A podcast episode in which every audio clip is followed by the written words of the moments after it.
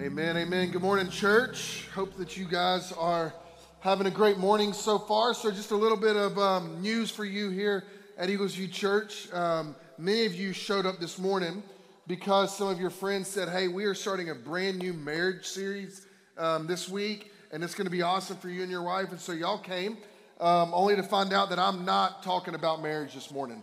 Um, my name is Jamie Pippin. I am the EVC Go and associate adult groups pastor here at EVC. Um, our lead pastor, Bart Howell, and Randy Miller, our executive, are both out with COVID. Um, I got a phone call from Bart about 4, 4.30 yesterday saying, hey, dude, I'm out, um, you're up. And uh, so, so to the, uh, to the computer to see what sermons we had on file, you know, to, to doctor up and get ready for this morning. So if we're being honest, that's kind of where we're at. Um, and so if it's a little rough, I apologize, but we are continuing to pray for Bart and Randy. They're doing well. Um, they are just staying out out of an abundance of caution, and so they'll be back next week. So our new series um, called "It's Complicated" is getting started next week. Um, so I promise you, if it doesn't, it is not my fault. Um, so don't come to me, but uh, it is supposed to be getting started. And then also, being your EVC Go Pastor, I just want to highlight something that took place this week um, on Thursday, um, many of you showed up out at HCTC to help fill backpacks and pack them to get ready for the back to school bash that happened yesterday. Um, and I just want to say, on behalf of our church and our church staff, uh, thank you for those that gave, not only of your time, but also your money. We raised um, over $9,000 to um, help fill backpacks. And so we were able to do that. Um, I believe we were able to help fill over a thousand backpacks uh, with supplies needed, and I believe they handed out over 2,000 backpacks yesterday uh, to families in our community um, who need that as they are getting ready to go back to school.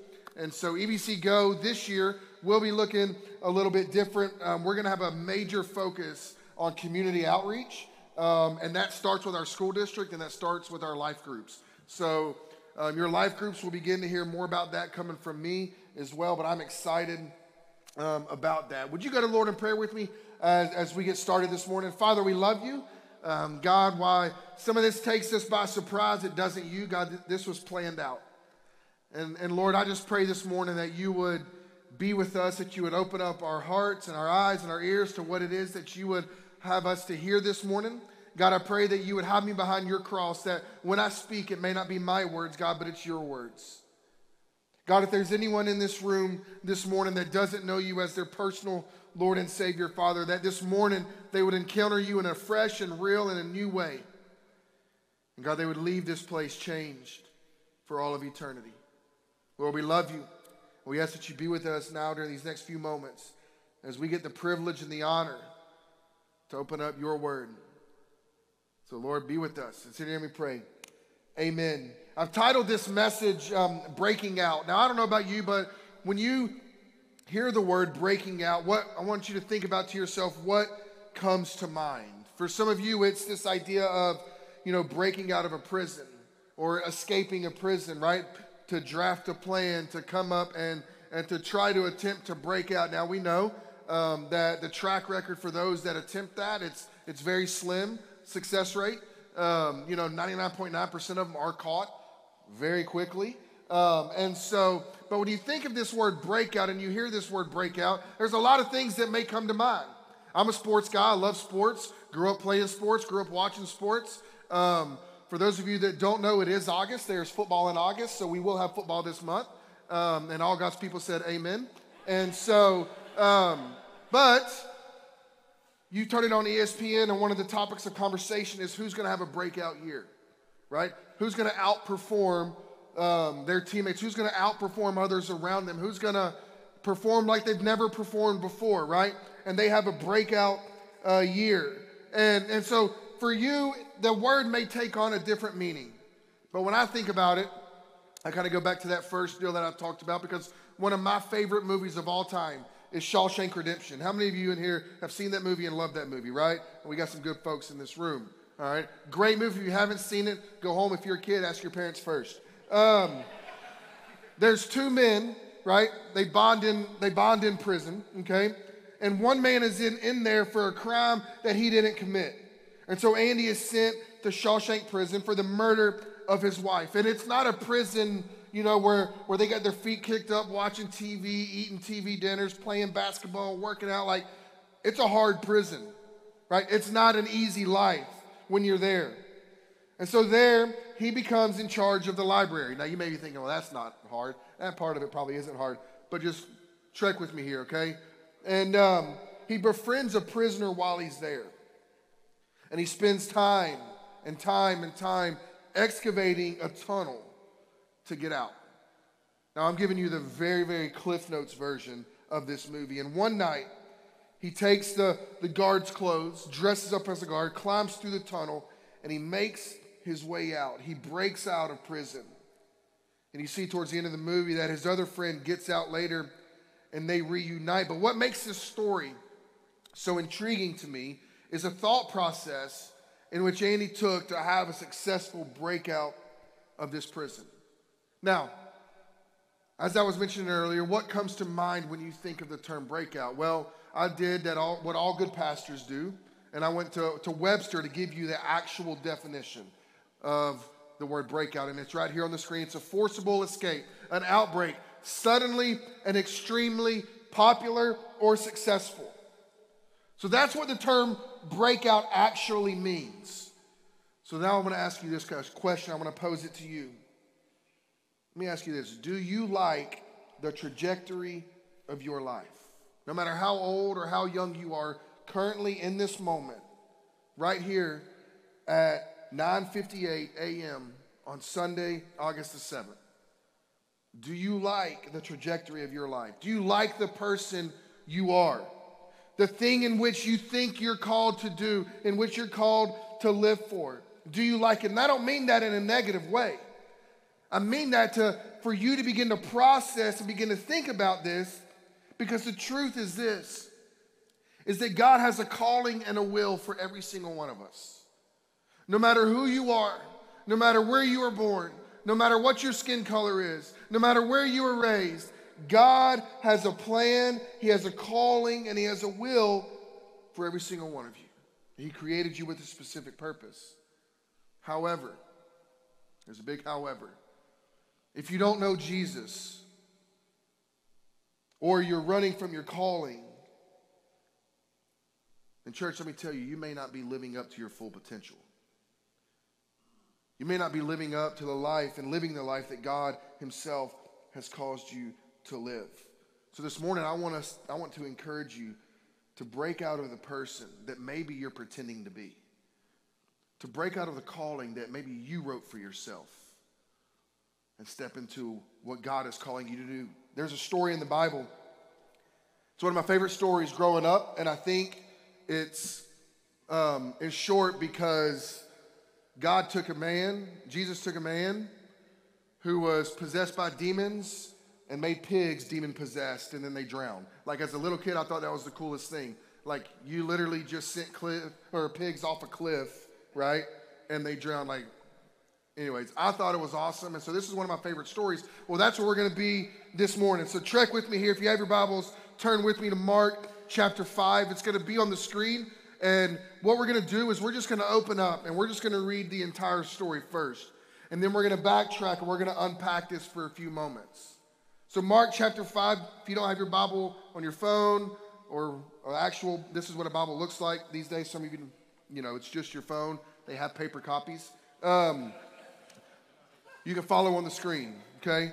So, verse 1 says this They came to the other side of the sea, to the country of the Gerasenes. And when Jesus had stepped out of the boat immediately. If you have a Bible, underline that word, highlight it. Immediately there met him out of the tombs a man with an unclean spirit. He lived among the tombs, and no one could bind him anymore, not even with a chain. For he'd often be bound with shackles and chains, but he wrenched the chains apart and broke the shackles in pieces. No one had the strength to subdue him. Verse 5 Night and day among the tombs and on the mountains, he was always crying out and cutting himself with stones. Verse 6 When Jesus saw from afar, and when he saw Jesus from afar, he ran and he fell down before him. And crying out with a loud voice, he said, What have you to do with me, Jesus, Son of the Most High God? I adjure you by God, please don't torment me. For he was saying to him, Come out of the man, you unclean spirit. And Jesus asked him, What is your name? And he replied, My name is Legion, for we are many. And he begged him earnestly not to send them out of the country. Favorite part right here. Now a great herd of pigs was feeding there on the hillside. And they begged him, saying, Send us to the pigs, let us enter them. So he, Jesus, gave them permission. And the unclean spirits came out of the man and entered the pigs, and the herd, numbering about 2,000, rushed down the steep bank into the sea and drowned in the sea. The herdsman fled and told it in the city and in the country. He went and told everybody, hey, check this out. Look what just happened. Pigs flew for the very first time. All right? For the very first time. And people came to see what it was that had happened. And they came to Jesus and saw the demon possessed man, the one who had the legion sitting there. If you have a pencil or pen, highlight on your phone, underline this the hinge point for this man's life. Clothed and in his right mind. And they were afraid. And those who had seen it described to them what had happened to the demon possessed man and to the pigs, and they began to beg Jesus, just leave, depart from our region. And as he was getting into the boat, the man who had been possessed with demons begged him that he may go with him. He says, Jesus says, I don't permit you to come with me. Go home to your friends. Tell them how much the Lord has done for you and how he has had mercy on you. And he went away and began to proclaim in the Decapolis how much Jesus had done for him and how everyone marveled. So let's back up for just a second. Let's unpack this. Let's set the stage. If you look back in the very end of chapter 4 in Mark, Jesus had just calmed a storm, right? Jesus is in a boat with the disciples, okay? The disciples, the loons that they are half the time, right, kind of forget that they're in a boat with Jesus, okay? And so they start freaking out because there is a storm on the Sea of Galilee and they're in these little boats. They're, they're not like what we have today.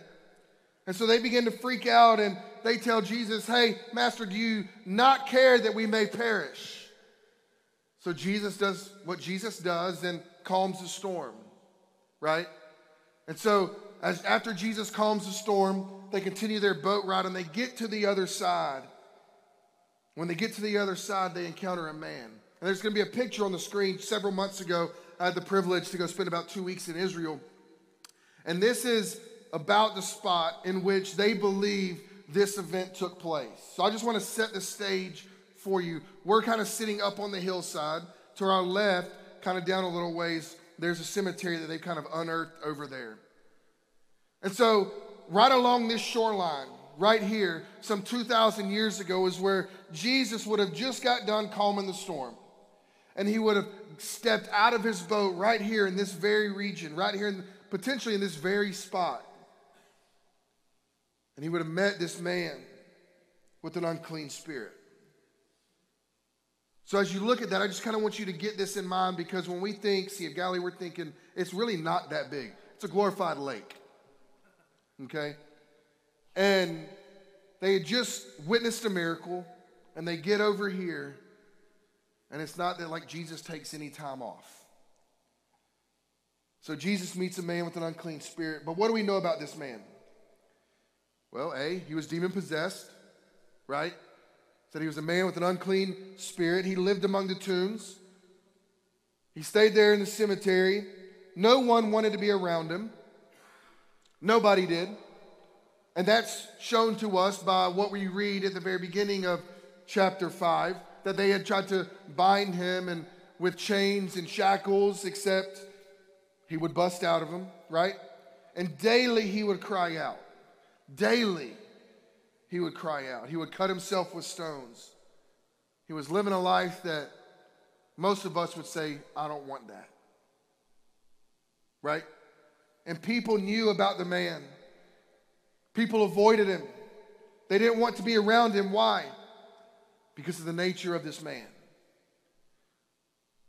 The world, the town, his friends, potentially his family, had begun to place labels on this man. Church, hear me out. The world loves to label people based on their earthly circumstances. I'm just going to tell you up front, church, if you are a believer, that is not your job. The world does that. But this man was possessed, right? His earthly circumstances didn't draw people towards him, it actually pushed people away from him. And because of that, people wanted nothing to do with him. He wasn't who he was meant to be. However, the world thought he was living the life that he was supposed to be living. So they tried to chain him up, they tried to shackle him, they placed a label on him, they made him an outcast. And the first thing this man did that we read about, the first thing he did when Jesus got out of the boat wasn't to say, Hey, Jesus, hey, come over here. Hey, Jesus, come hang out with me. Hey, Jesus, do you mind hollering at me once you get back in this boat after you do whatever you come over here to do? I need to have a little conversation with you. No, this man, labeled by the world an outcast, this man all by himself, the first thing he did was he ran. He ran to him. He ran to Jesus. He begins to beg Jesus, hey, don't torment me. And as we read this, we realize that this is the evil spirits, the legions inside of him talking, right? The spirit within him knew the power of Jesus. These legions knew who Jesus was. They shuddered at his sight, they shuddered at his voice. And their legions couldn't stand Jesus. They couldn't stand Jesus. They couldn't stand his presence. Why? Because in that moment, they weren't in control. Jesus was. Church, if you think about that, isn't that so often why even we as believers say we love Jesus, but sometimes we really don't like the presence of Jesus? Because when we feel like we're in the presence of Jesus, we lose control. But it's my life, Jesus. Let me control my life. And Jesus says, if you're in me, you've relinquished your life to me. I've got a plan for your life. I'm going to be the one to direct your steps. And in this moment, these legions, this evil spirit was directing this man's steps. And the moment he met Jesus, the moment he was in Jesus' presence, before Jesus even said a word to him, they shuddered at his sight. So the spirit inside this man begged Jesus, Jesus, man, we can't stand your presence. We can't be here. Just, hey, send us to the pigs. And so nearby, there was a herdsman there tending to the pigs. And there's a picture here taken from the hillside. So right behind me, there was a steep, very steep incline, and it comes down to this cliff. And back in the day, the water level would have come up to this cliff. It was the only place around the entire perimeter of the Sea of Galilee that you could not walk from the shore into the water because obviously there's a cliff there. And it's the deepest part along the shoreline of any part of the Sea of Galilee, was right there, right underneath this cliff. So when pigs run into the water, just like you and I run into the water, we don't drown immediately. Why? Because we can stand up. If they were to run off this cliff into the water, there's no standing. They're going to drown. Especially demon possessed pigs, right? And so here in this spot, a herdsman is tending his pigs. This man, just maybe off to the right, is meeting with Jesus, or to the left. Jesus sends the demons from the man into the pigs, and they hightail it down the bank of the hill and off this cliff into the Sea of Galilee. And the herdsman's probably ticked off because he goes from one minute tending sheep to next minute watching his sheep take off and not obeying anything that he said, or his sheep, his pigs, not obeying anything that he says. So, what is his reaction? A, he's probably astonished. He's probably freaking out. So, what does he do? He heads into town. And he begins to tell people. What is the first thing that we do when we see something that happens in somebody's life? We often love to run into town and tell people too. We love to pull our phones out. These are great. until something happens in your life that you don't really like and somebody does something to you that you don't really like and you run into town via this and you begin to, to spread a bunch of lies and a bunch of gossip. But this man runs into town and he begins to tell people. So the people came and saw the man. But what did, what did I say earlier? Verse 15.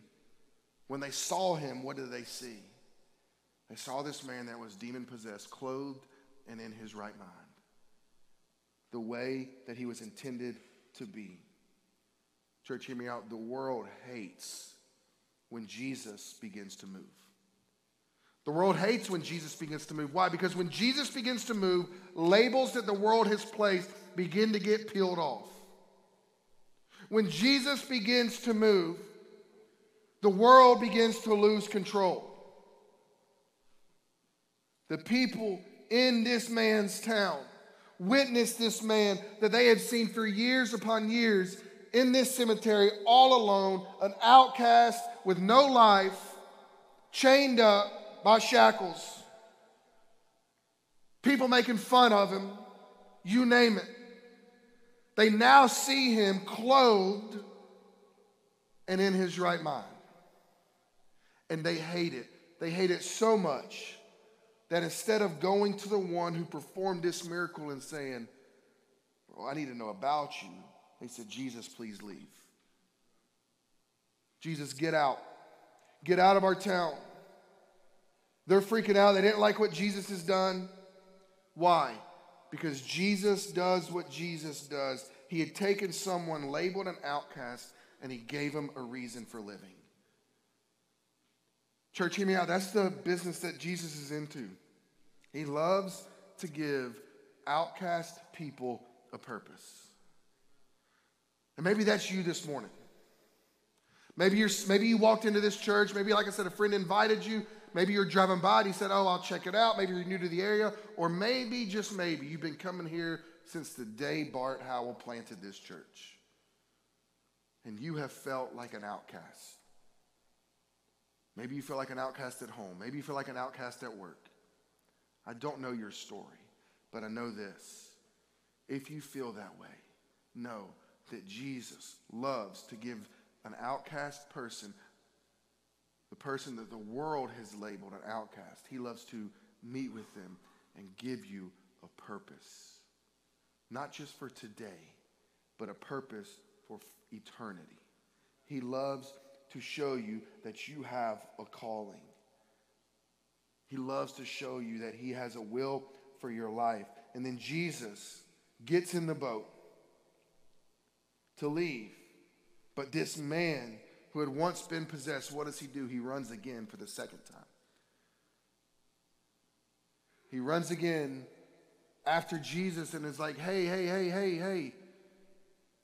Like, bro, you just changed me and now you're just going to up and leave? Like, bro, I need to come with you. Like, I can be the dude that you just say, hey, listen, let me tell you about this man and what, what I, Jesus, just did to him. Like, like, hey, I need to, I don't need to stay here. Nobody likes me here. I need to go. And Jesus looks at him, and what does he tell him? No, you're going to stay right here.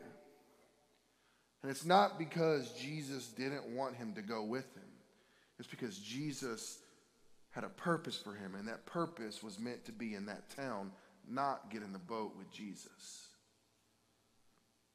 that the purpose and the calling that he had for this man was to go out to that town and begin to tell people what had happened to him and in turn begin to tell people about Jesus. And so he began to do that. And look what it says. I love it. I love how it ends his story. We don't really hear much, we don't hear anything about this guy after this, right? But it says that he went away after he talked to Jesus for the very last time. He went away and he began to proclaim in the Decapolis how much Jesus had done for him. And look what it says everyone marveled. If you're marveled at something, you're awestruck. You're kind of like taken captive by it, right? You look at it intently. You, you, you think about it. People were marveling at not just this man, They were marveling at the transformation that took place. They were marveling at the breakout that he had. That this man went from a demon possessed man to a man with a purpose, a man with a calling, clothed and in his right mind. So, how, what does this mean for you? Maybe you're feeling like the demon possessed man today, wandering around with no purpose, feeling cast aside by those around you, feeling cast aside by the world, by society, by your coworkers. I don't know. Maybe you're just in here and everything is good. However, your role in this story is of the people in the town who have tried to bind people up, who have labeled people outcasts, who have cast people aside. And maybe your this story for you is to realize you're not the one with the label maker. But I don't know where you're at, but I can tell you this a story about a demon possessed man and a story about a group of pigs drowning. If you think about it and you look at it and you apply it to your life, it will change the way in which you live. So let me give you three things to take home today. And the first thing is this the person the world wants you to be isn't the person you are called to be. Remember, let's, let's skip ahead in this passage. Jesus has just cast out the, the demons and into the pigs, and they're gone. And, and the people come and they see it. And their response, remember, their response isn't, Yo, Jesus, bro, that was sick. Hey, can you come tell my buddy, hey, Jesus, I got another friend who ain't as bad off, but he's kind of bad off. There's a group of, you know, stray dogs over here. How about you cast his demons into the dogs and they take off? We kill two birds in one stone, right? That's not their response. Their response is this Hey, Jesus, leave. Jesus, we don't want you here. Jesus, please just leave. We've already defined this man. Jesus, we've labeled this man as an outcast. We've tried to tie him up before he would break loose. Yes. But Jesus, we've already painted this guy's picture. And we don't need you coming in here to change it. See, the world wants to be the ones to define you, but God wants differently. Why? Because God's created you for a calling. I'm reminded of a verse, Jeremiah 29 11, a verse that so many of you are familiar with. For I know the plans I have for you, declares the Lord plans for welfare and not for evil, plans to give you a future and a hope. The world's plan for you, the world's calling for you, doesn't mean anything in comparison to Jesus' calling and plan for your life. He has created you for a calling, He's got a will for your life. The question I want to ask you is this Who is the world trying to mold you to be? Let me ask you another question, maybe one that hits a little bit deeper. Who are you trying to mold yourself to be? Are you trying to mold yourself to be the man or woman God's called you to be? Or are you trying to mold yourself to be the man or woman that you want to be? Because I'm a living example that oftentimes the things that I want for my life, the things that I want for myself, is not what God wants for me or for my life.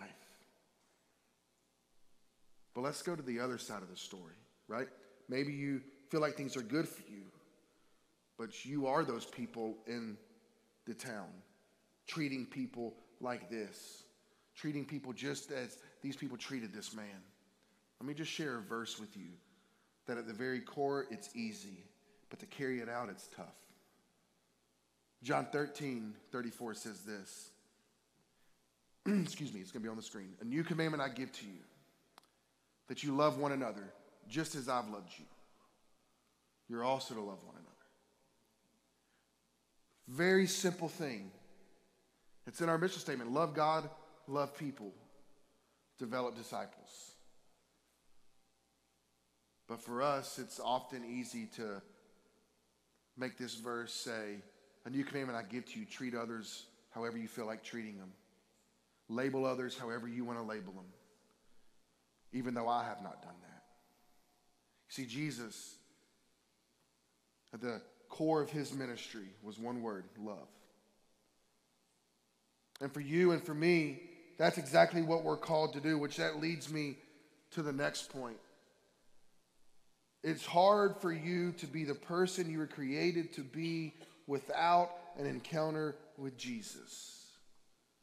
See, the demon possessed man was living a life maybe that he thought he wasn't meant to live, or maybe he was living a life that just said, Fine, I'm just going to continue to live. I'm not going to thrive. I'm just going to live, and I'm going to be okay with it, right? And he continues to go on. Everyone around him thought that this was the case, so we're just going to avoid him. And they had always seen him like that and just assumed this was the hand he was dealt. Church, let me tell you something. When you encounter Jesus, things change. When you encounter Jesus, your day doesn't necessarily just get better. That's not what I'm talking about. I'm talking about this. When you encounter Jesus, your life changes. Let's go a step further. When you encounter Jesus, some of you for the very first time, you go from hell to heaven. This man went from hell to heaven. This man went from demon possessed to clothed and in his right mind. Yet so often we want to play Jesus and we try to label others. Right? But here's the deal, church, hear me out. You can't be the person that you think God's created you to be without an encounter with God Himself. Let me ask you this you know, have you had an encounter with Jesus? Second Corinthians 5:17, I love it. Therefore, if anyone is in Christ, he is a new creation. The old is gone. The demon possession, it's gone. The old life, it's gone. Behold, the new has come. This man encountered Jesus for the first time, and it changed his life forever. His former life was no more, right? He held a new life, but not only did he hold a new life, he held a new purpose. He held a new calling. His purpose and his calling before Jesus was labeled by the world. Stay bound up in chains in a cemetery on the Sea of Galilee. His new purpose was go around to the town telling everybody what Jesus has done for your life. Go tell everyone. An encounter with Jesus changed that trajectory. And especially changes it when you encounter Jesus and you step into who you were meant to be. For those of you that know me, know that, you know, I always thought that I would be a teacher, I'd coach, whatever. Grew up in Alabama. Grew up, like I said, loving sports, playing sports, all that whole nine yards. And so graduated high school in 2005 and said, you know what, let's just do this. Go to community college. Let's get the, you know, the basics out the way. It's cheap. Stay at home, live off of parents. Ain't a bad deal either, right? And I remember one Sunday night, I'm sitting there and I'm saved. I grew up in church, great family. I was at church when the doors were open. I went on every mission trip, every camp, every VBS. Heck, I was there when the church was closed and I wasn't supposed to be there because my parents gave me a key. And, anyways, got into a lot of trouble. But despite that, man, I was in the church a lot.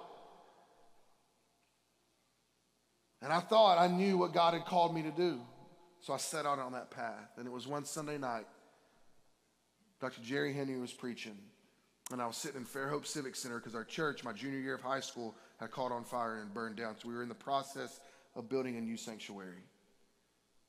And I was sitting in the back like a good Baptist does. And that Sunday night, I remember vividly, it's like the Lord just came down into that room and said, Hey, Jamie, are you going to live your calling or are you going to live my calling? Are you going to try to live who you think you're supposed to be, or are you going to step into who I'm calling you to be? And you know, if you grew up in a Baptist church, you know, even if you speak with God and there's a life change that's going to take place, it's really not official unless you come down the center aisle and you tell the pastor, right? So what did I do? As all good Baptists do, walked down the center aisle.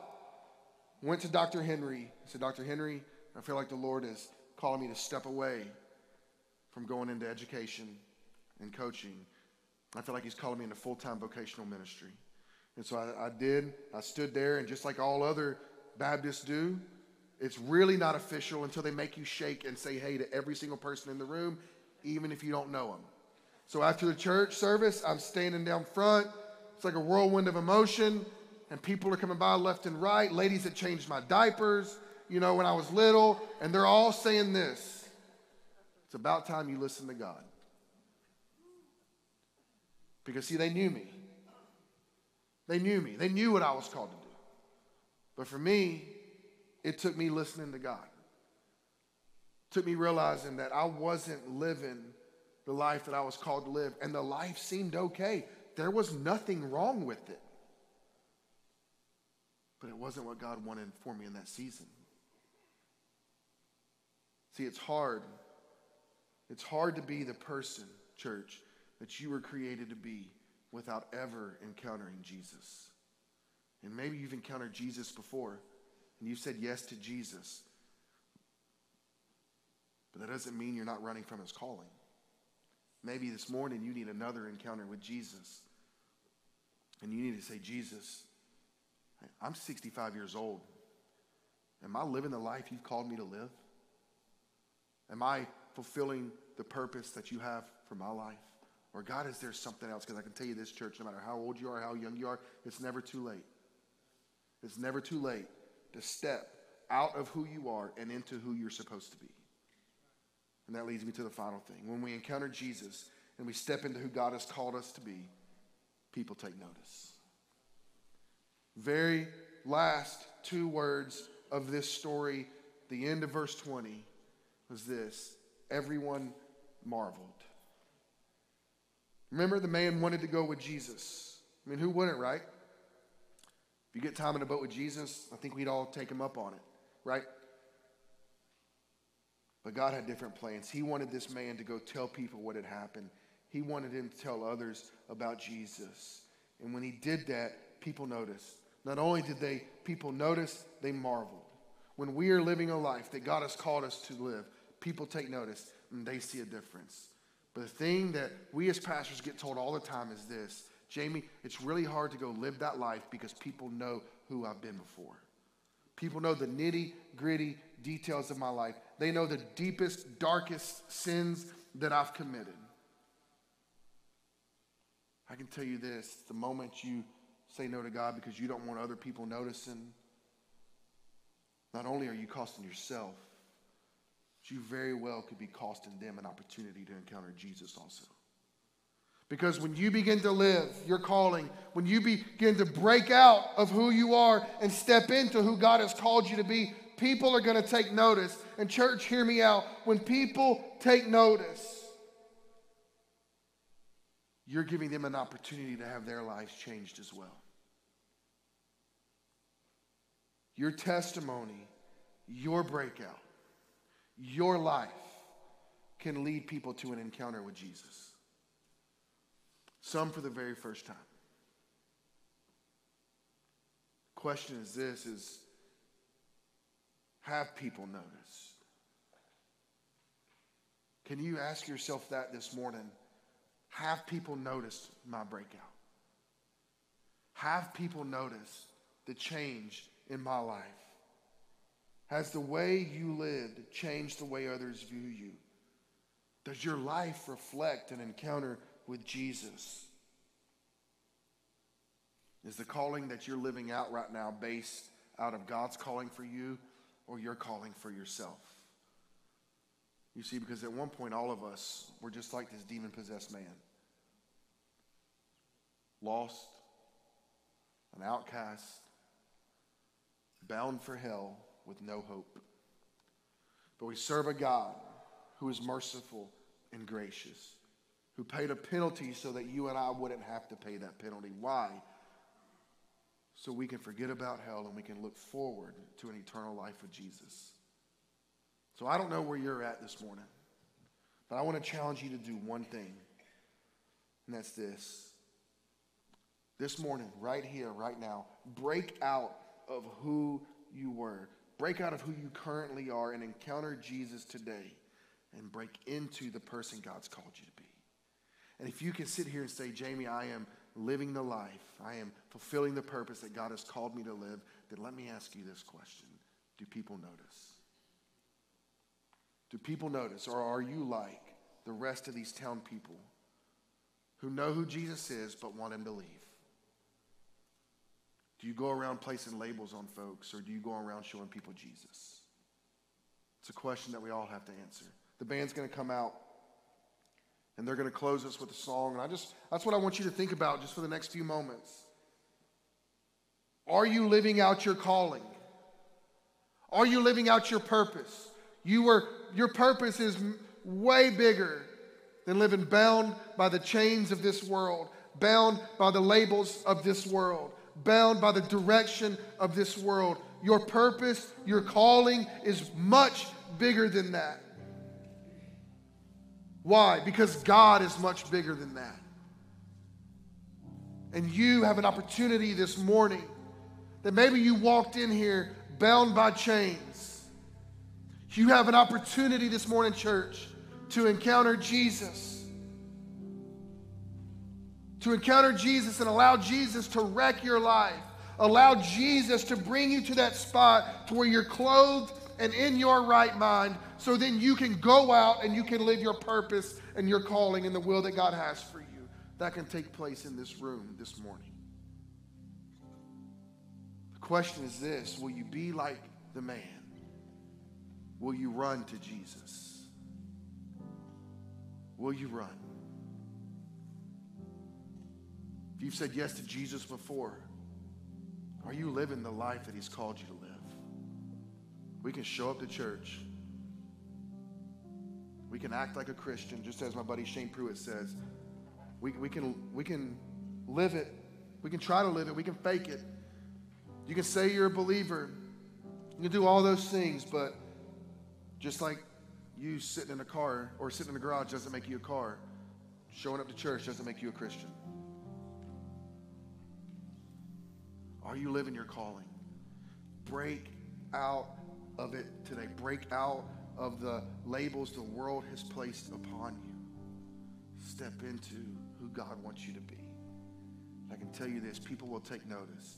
And when they take notice, your life can lead another person to an encounter with Jesus, whose life then, what? Doesn't just get a little bit better.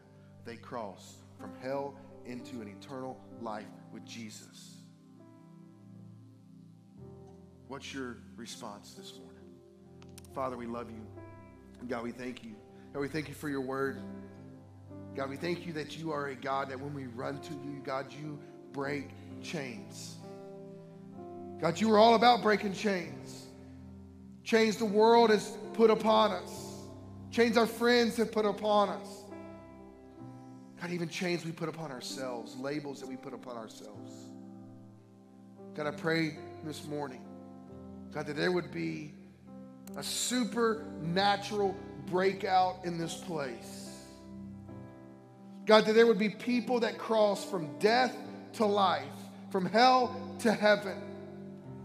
God, that there would be believers in this room who maybe they're old, maybe they're on the brink of retirement, but they say, God, I can't do it anymore. God, I believe in you. God, I love you, but God, I have not been living the calling you've placed on my life. And from this point forward, God, I'm stepping out of my calling, God, and I'm stepping into your calling.